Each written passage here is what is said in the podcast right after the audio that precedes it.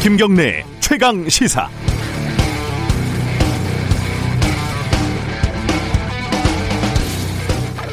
학교에서도 그렇고요. 군대에서도 그렇고 힘이 센 아이가 계급이 높은 선임병이 이른바 직구준 장난을 많이 칩니다. 남자들끼리도 사실 성적으로 꽤 수위가 높은 추행과 학대가 이루어집니다. 자세히는 말씀을 못 드리겠지만요. 그러면 그 대상이 된 피해자는 더 당하지 않으려고 이를 악물고 아무렇지도 않은 척 하지만 수치심, 모멸감에 얼굴이 붉어지고 말이 떨리기 마련입니다. 그러면 가해자가 그럽니다. 뭐야 이게 장난인데 정색하면 곤란하지 사내 자식이 소심하기는 비극적인 건 그 가해자는 진짜 장난인 경우가 많다는 겁니다. 하지만 힘이 약한 아이가 후임병이 그런 장난을 치는 경우는 결코 없습니다. 농담도 마찬가지고 마찬가지죠. 한국의 고등학생들이 얼굴에 먹칠을 하고 흑인을 농담의 농담의 대상으로 삼을 때 그리고 서양인들이 찢어진 눈을 그리면서 동양인을 농담의 대상으로 삼을 때 우리는 그 농담, 그 장난의 의도와 관계없이 그걸 인종차별이라고 부릅니다. 송영길 의원이 뉴질랜드에서 성추행 혐의를 받고 있는 한국 외교관을 두둔하면서 남자들끼리는 친하면 배도 툭툭 치고 엉덩이도 친다고 말을 했습니다. 장난이었을 거라는 말이죠. 그런데 저는 직장에서 아무리 친해도 그런 장난치는 사람을 본 적이 없습니다. 혹시 국회에서는 그러나요? 장난하는 건, 말장난하는 건 아니겠죠. 8월 20일 목요일 김경래 최강시사 시작합니다.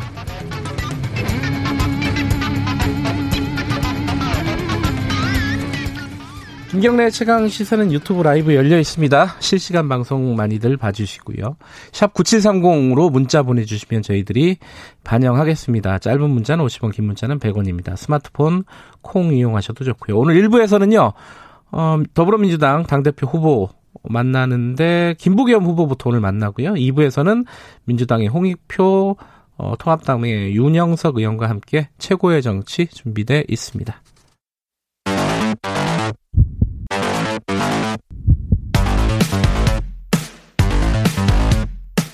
오늘 아침 가장 뜨거운 뉴스 뉴스 unboxing 네 뉴스 unboxing 고발 뉴스 민동기 기자 아는 안 나오고 전화로 연결돼 있고요. 그리고 KBS 김양수 기자 나와 있습니다. 김양수 기자 안녕하세요. 네 안녕하세요. 민동기 기자도 전화로 연결돼 있는 거죠? 민동기 기자 예, 안녕하세요. 안녕하십니까. 예. 어, 지금 민동기 기자도 이제 자가 격리 자, 자발적으로 하면서 검사를 받으셔야 하는 상황이잖아요. 네. 검사는 받으셨어요? 저 어제 검사 받는데 실패했습니다. 실패했다는 게 무슨 말이죠? 그러니까 한 세 군데를 갔는데요. 예, 예. 그 너무 확진 저 검사 받으려고 하는 사람들이 많아가지고요. 그래요? 어... 검사를 받을 수가 없어가지고 예, 예. 지금 최강 기자 끝나고 좀 가서 기다리려고 합니다. 아 오늘도 성공을 할지는 또 미지수네요, 그죠? 그렇습니다. 예. 지금 검사자 숫자가 이게 폭증을 하고 있다. 어, 숫자로도 나오는 거죠, 지금?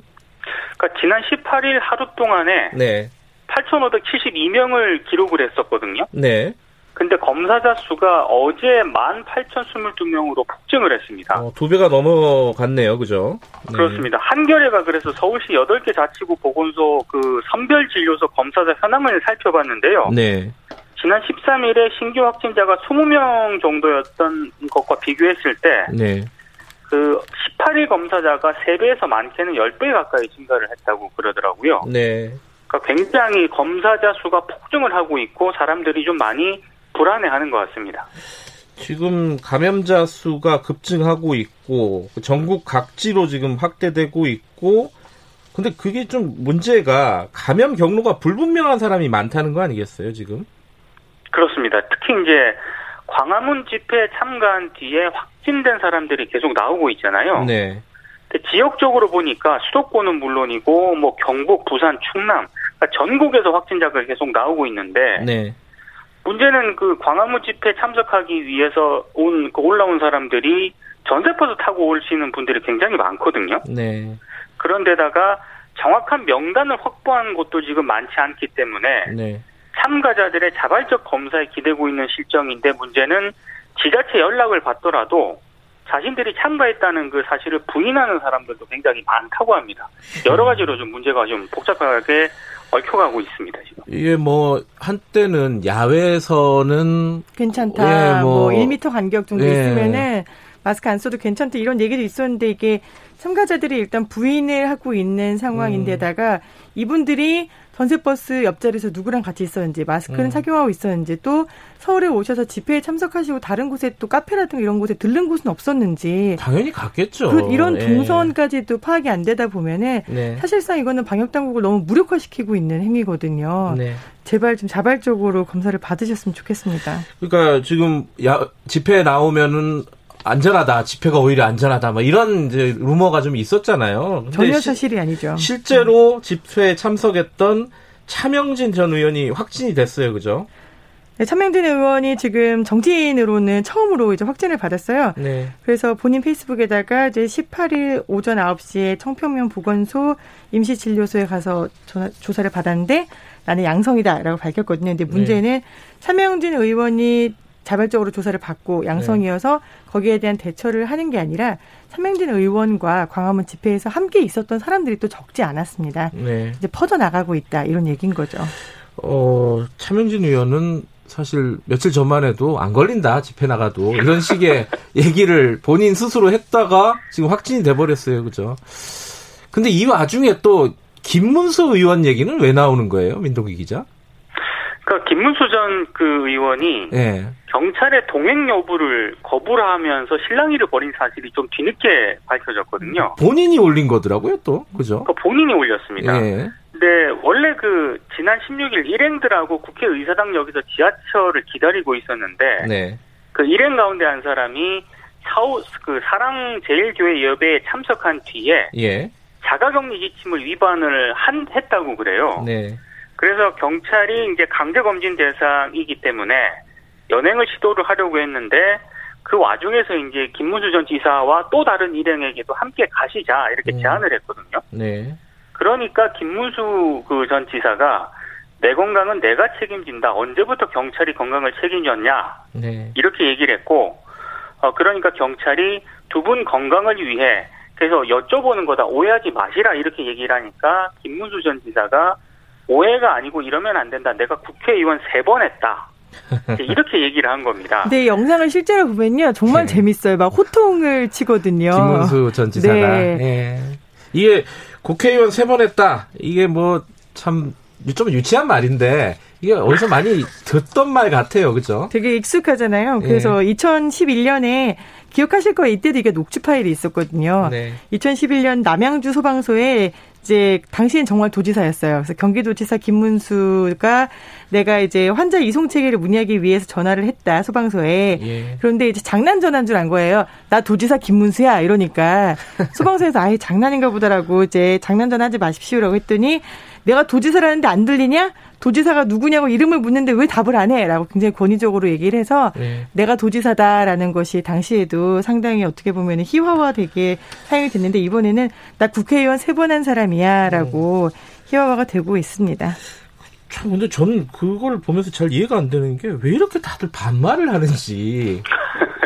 뭐 경찰관한테 이게 뭐저 친한 사람 아 친해도 그러면 안 되는데 어쨌든 다들 이렇게 나이 드신 분들이 이렇게 반말을 하는지 그게 참 기분이 안 좋더라고요. 음. 경찰은 되게 차분하게 얘기를 하는데 그 경찰한테 사람을 뭘로 보고 말이야 어디다 대고 이렇게 음. 계속 반말을 하는 게 상당히 좀 야, 이러시면 안 되는데라는 생각이 들었습니다.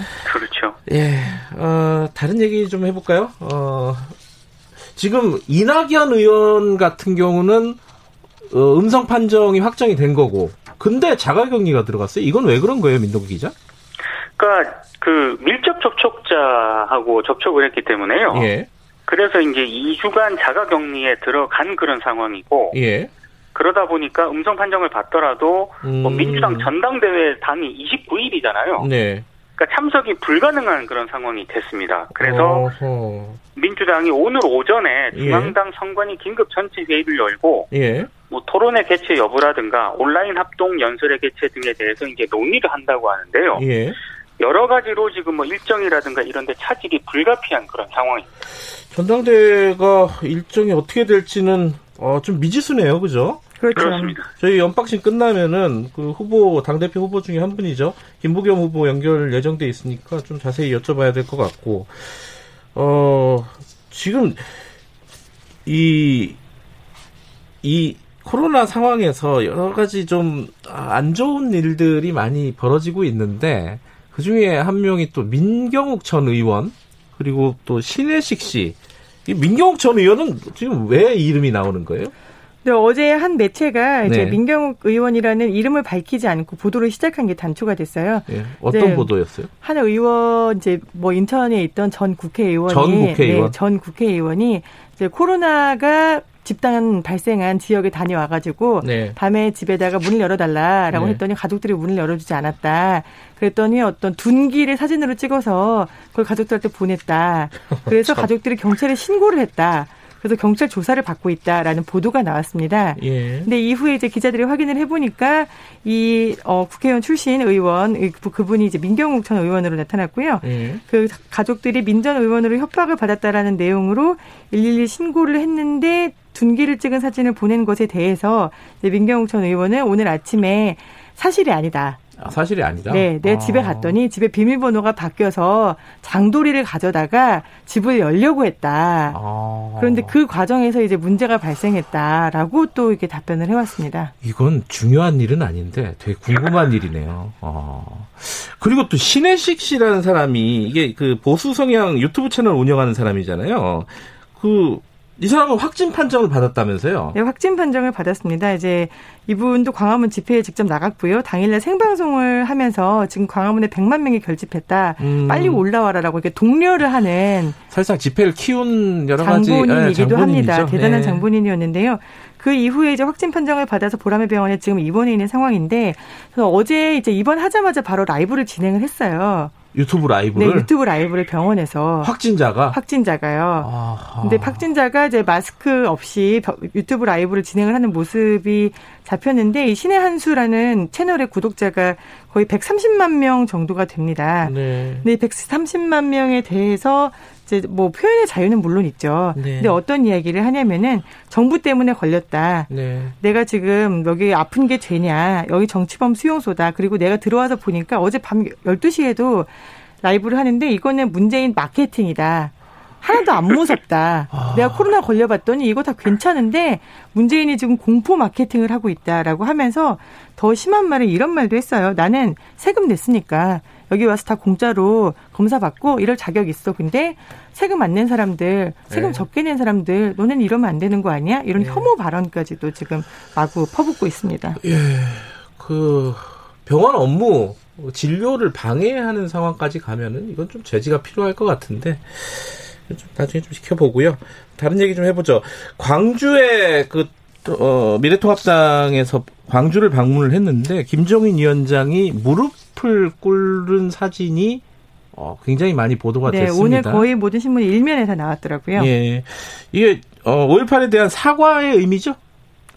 네, 김 위원장이 이렇게 얘기를 했어요. 네. 어, 광주 시민 앞에 부디 이렇게 용서를 구한다. 네. 100번이라도 사과하고 반성했어야 마땅했는데 네. 이제야 그 첫 걸음을 뗐다. 음. 이제 눈시울이 좀 붉어졌고요. 좀 떨리는 목소리였고요. 어허. 이제 원고가 A4 한세장 정도였는데 직접 썼다고 합니다. 음. 상당히 긴 분량의 원고를 사과문을 읽고 네. 어, 그 다음에 뭐 당직자들에게도 알리지 않았다고 해요. 예. 이제 항제 5.18 민주항쟁 추모탑으로 가서 이제 80 노인이 무릎을 꿇고 눈시울이 붉어진 채 사과를 했다라고 음. 그 사진이 오늘 아침에 많이 보도가 됐어요. 그 5.18에 대한 사과도 했지만은 어, 본인의 이력에 대해서도 사과를 했죠 민동기 기자.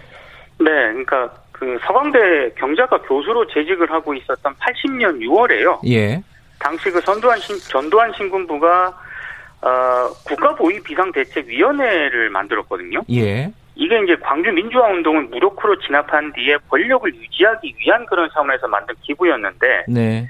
여기 재무분과위원으로 참여를 한 적이 있습니다. 네. 그 관련해서 어, 당시 이제 상심에 빠진 광주 시민 군사 정권을 반대했던 국민들에게는 쉽게 용납하기 어려운 선택이었다. 다시 음. 한번 사죄 말씀을 드린다 이렇게 사과를 했습니다.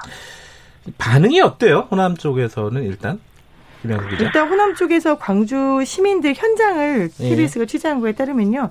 광주 시민들은 어, 뭐 부탁하고 항의가 좀 동시에 나왔는데 네. 그래도 이제 사실 3개월 전에 주호영 또 대표가 사과를 했었잖아요. 네. 그 다음에 또 이제 김종인 위원장이 사과를 한 거에 대해서는 네. 이 정도면은 이제 우리가 막 정말 계란을 던진다거나 물병을 던진다거나 이럴 음. 일은 아니다라는 반응이 많았고요.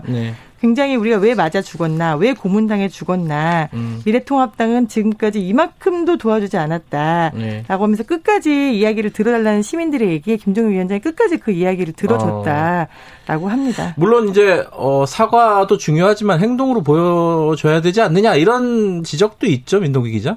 그렇습니다. 그러니까 아무래도 뭐 지금 행보 자체를 호남 껴안기 아니냐 이렇게 해석을 하시는 분들도 있거든요. 네. 그래서 이제 미래통합당이 좀 진정성을 발휘하려면 뭐 5.18 진상규명 동참이라든가 5.18 왜곡 재발 방지와 같은 실천이 필요하다 이런 지적이 나오고 있는데 네. 기자들이 물었어요. 지금 국회에 5.18 역사 왜곡 처 역사 왜곡 처벌 특별법 처리를 당론으로 음. 채택하라는 그런 요구가 있는데 네. 여기에서 어떤 입장이냐 이렇게 물으니까 김종인 비대위원장이 의원들이 같이 토론을 해봐야 한다. 내가 뭐라고 얘기할 수 없다. 이렇게 원론적인 차원에서 또 답변을 했습니다. 음. 이게 뭐 보여주기식 혹은 어, 정치적인 포석 이렇게 해석할 수도 있지만은 사과를 이렇게 하는 거는 의미가 있다고 봐요 미래통합당에서. 그렇죠. 예. 예. 자 오늘 여기까지 듣죠. 그 송영길 의원이 장난쳤다는 얘기는 그냥 넘어가겠습니다. 제가 오프닝에서 얘기를 했기 때문에. 자, 그 민동기 기자 음성 판정 기원한다고 86 이사님이 문자 보내주셨습니다. 빨리 돌아오세요. 네, 고맙습니다. 예, 네. 예, 김양수 기자 고, 고맙습니다. 고맙습니다. 아, 김경래 최강시사 듣고 계시고요. 지금 시각 7시 36분입니다.